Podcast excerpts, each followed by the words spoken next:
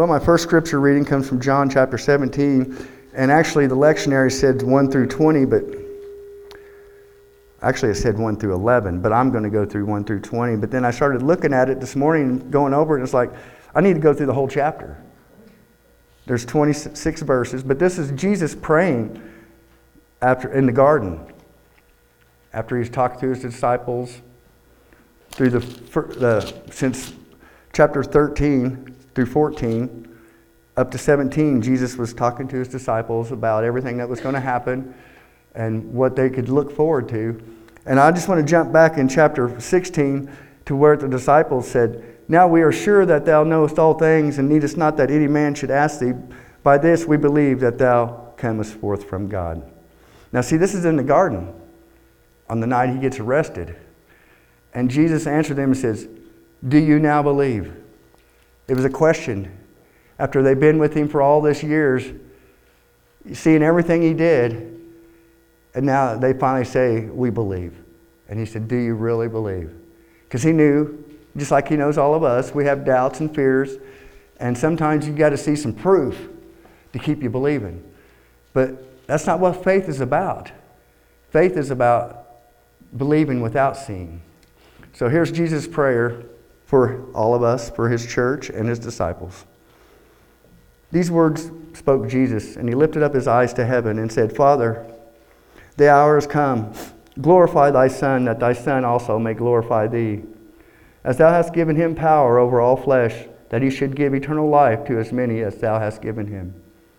And this is life eternal, that they might know thee, the only true God, and Jesus Christ, whom thou hast sent.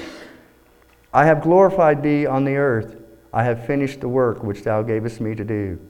And now, O Father, glorify thou me with thine own self, with the glory which I had with thee before the world was. I have manifested thy name unto the men which thou gavest me out of the world.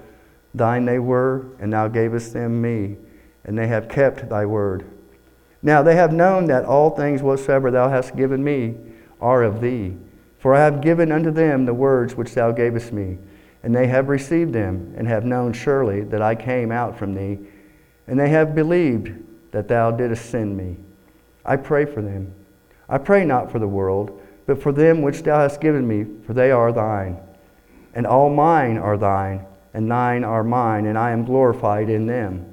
And now I am no more in the world, but these are in the world, and I come to thee.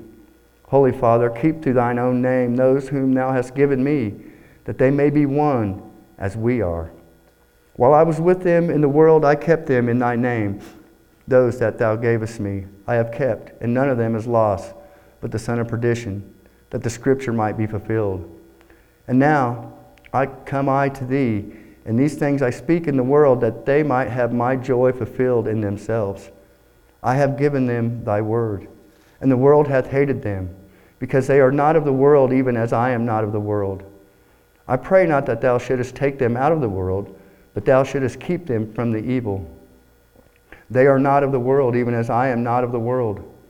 Sanctify them through thy truth. Thy word is truth. As thou hast sent me into the world, even so have I also sent them into the world. And for their sakes I sanctify myself, that they also might be sanctified through the truth. Neither pray I for these alone, but for them also which shall believe on me through their word, that they may that they all may be one, as thou, Father, art in me, and I in them, that they also may be one in us, that the world may believe that thou hast sent me. And the glory which thou hast given me, I have given them, that they may be one, even as we are one. And I in them, and thou in me, that they may be made perfect in, in one, and that the world may know that thou hast sent me, and hast loved them as thou hast loved me. Father, I will that they also, whom thou hast given me, be with me where I am, that they may behold my glory, which thou hast given me, for thou lovest me before the foundations of the world. O righteous Father, the world hath not known thee, but I have known thee, and these have known that thou hast sent me, and I have declared unto them thy name, and will declare it, that the love wherewith thou hast loved me may be in them, and I in them the word of God for the children of God. And all of God's children said, Amen. This is a powerful prayer. Jesus covers it all for all of us, for clear to, to his return, that we may be one in him. But the only way this happens is you got to believe in him. You got to ask him in your heart. Believe. You know, and that's what I've been thinking about this week, and as I've been working on this, we get caught up in so many things in our lives about trying to please God and trying to be good enough to be accepted into His, his family. And, and that's not what it is. It's, it's you believe. And you come as you are with your mess and brokenness. And Jesus, His power of His Holy Spirit, does the work in us. So I went through Galatians chapter 3 and I was looking through it, and, and, and th- this is a problem that's been going on for thousands of years where people get saved and then they start thinking that to keep their salvation, they got to start doing these good works and, and doing everything to make God happy with them. But that's not how it is. If we stay in love with Jesus, you can do the works. The works just come naturally because the Holy Spirit lives in us. And so don't get caught up in trying to, to be good enough for God because Jesus has paid for that price. He's the one that did the work for us. Now, I'm not saying that when you get saved and you come to Jesus, you can just do whatever you want, but there's a new beginning in you, a new attitude that God gives you, a new heart. Like He says, He'll take the old heart out of stone and give you a heart of flesh that He can mold and shape. And it don't happen instantly. But then there's, there's this come, as you get closer to God, we get closer to each other as a church. And you know, it's the same way in marriages. You know, you like you got Jesus up here, and you got a man and a woman, and as you draw closer to Jesus, you draw closer to each other. And that's, that's the way it works, and that's the way it is in the church. Each one of us, as God's children, as we draw closer to Jesus, we're all drawing closer together where we can become one in Christ, like His prayer was. That's what God wants. And then we will truly be the church. We will be a, a good example to the lost world out there what love really is, what Jesus was talking about. That would be one in Him, not one in one denomination. And you know, and I, and I see this throughout the whole world, and it's, it's, nobody's guilty of it. It's just that we, we've got our eyes closed, we've got our blinders on to what Jesus was really calling us to to walk in unity of the Spirit, the Holy Spirit, to walk in love to the broken. And that's, that's his message here. And like he said, I ain't, I ain't praying for the world, I'm praying for my church. I'm praying for my body, that they'll be one, and that way the church will grow and multiply. Not the Methodist church, not the Baptist church, not the Christian church, but the church of Jesus Christ. Now, when we get to heaven, there ain't going to be different seating arrangements. Okay, we got the Methodists over here and Baptists over. No, we're one body in Christ. And we need to quit fighting and bickering with each other. We need to forget about our earthly doctrines, traditions of men, and get back to the power of Jesus' Word. He said, The Word will sanctify us. His Word is truth. The truth of God's Word will sanctify us. And then I think about how Jesus would bring up the Old Testament, how he said, you know, you say an eye for an eye, tooth for a tooth, but I say forgive. I say if they slap you on one cheek, turn the other. So Jesus overrides all that uh, fleshly laws and brings in mercy and grace and truth and love. That's what it's about.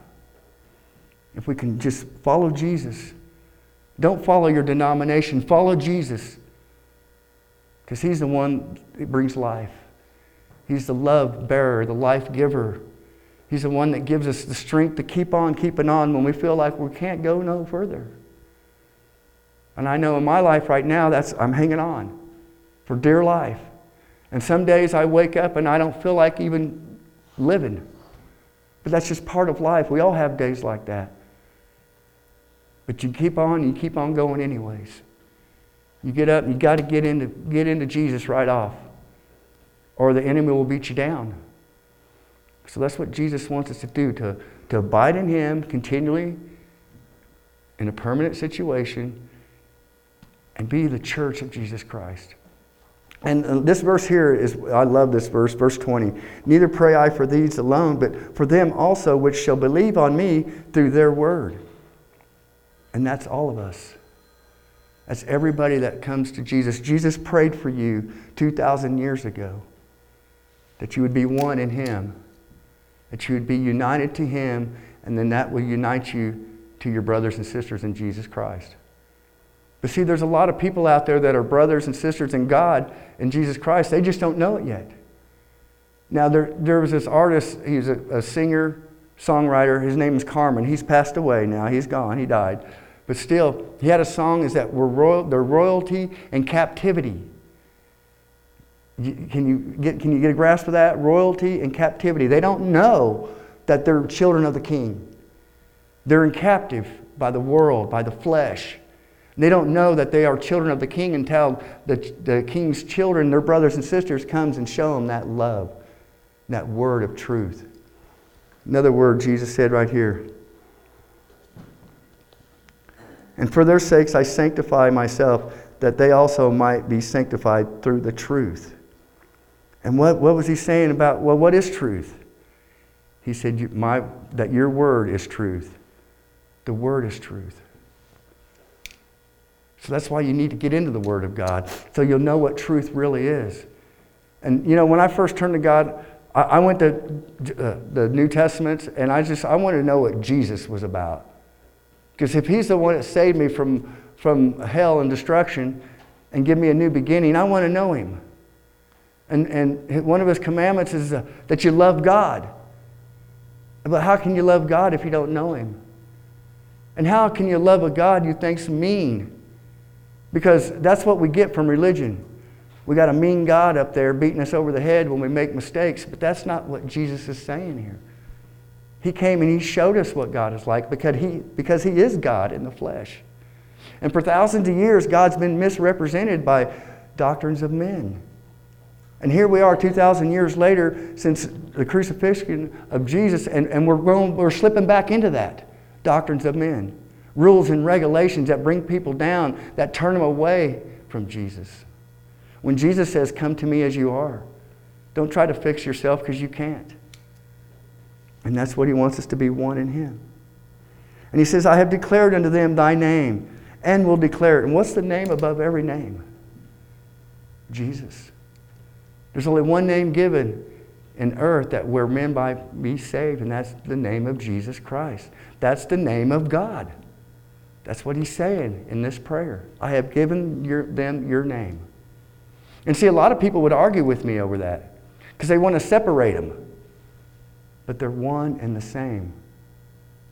Father, Son, and Holy Ghost is God. Three different actions, three different ways, but the same God. And that's what Jesus wants us to be in unity with this. This is his prayer. And you know why? What's this, what, what does that do? That proves to people that God did send Jesus, that the Son did come in the flesh, that God came in the flesh.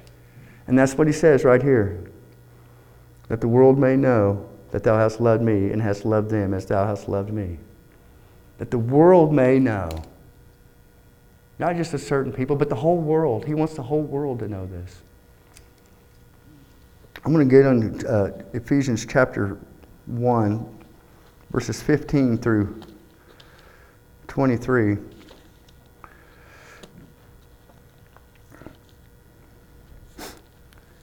Wherefore also, this is Apostle Paul talking to the Ephesian church. Wherefore, I also, after I heard of your faith in the Lord Jesus and love unto all saints, cease not to give thanks for you, making mention of you in my prayers that the God of our Lord Jesus Christ, the Father of glory, may give unto you the spirit of wisdom and revelation in the knowledge of Him. The eyes of your understanding being enlightened, that you may know what is the hope of His calling, and what the riches of the glory of His inheritance in the saints. And what is the exceeding greatness of His power to usward who believe, according to the working of His mighty power, which He wrought in Christ when He raised Him from the dead and set him at his own right hand in heavenly places, far above all principality and power and might and dominion, and every name that is named, not only in this world, but also in that which is to come, and hath put all things under his feet, and gave him to be the head over all things to the church, which is his body, the fullness of him that filleth all in all. That pretty much sums it up right there. Jesus did this. We're one in his body. Now I'm going to go over here to these scriptures here uh, Ephesians chapter 2, uh, 4 through 10. But God, who is rich in his mercy, for his great love wherewith he loved us, even when we were dead in sins, had quickened us together with Christ. By grace you are saved, and hath raised us up together and made us sit together in heavenly places in Christ Jesus, that in the ages to come he might show the exceeding riches of his grace in his kindness toward us through Christ Jesus. For by grace are you saved, through faith, and that not of yourselves. It is the gift of God, not of works, lest any man should boast. For we are his workmanship, created in Christ Jesus unto good works, which God hath before ordained that we should walk in them. There it is right there. We are his workmanship, created in Christ Jesus unto good works. Now the good works comes. But that's just because that's, that's our new our new, our, our new attitude, our new beginnings, our new, the new person that God puts in us. It's, it's these good works that God has uh, ordained for us to walk in. But until you get Christ there, you don't know what those are. You don't even know how to act. So you got to have the, the Redeemer of our soul, Jesus, the one that's above every principality, the head of the church. You got to have that in your heart to be able to walk in these works that he's talking about. But it's not works that saves us, for by grace you've been saved. That's what the scripture says. And, and I notice, and, and I'm, I'm guilty as anybody, that some days I feel like I fall short and I'm messing up and I'm not good enough. And I, I could probably say every day. But see, that's not what God's called us to. That's condemnation. And, and with, in Christ, there's no condemnation. So we walk in this fullness knowing that Jesus did the work. The Lord is our righteousness.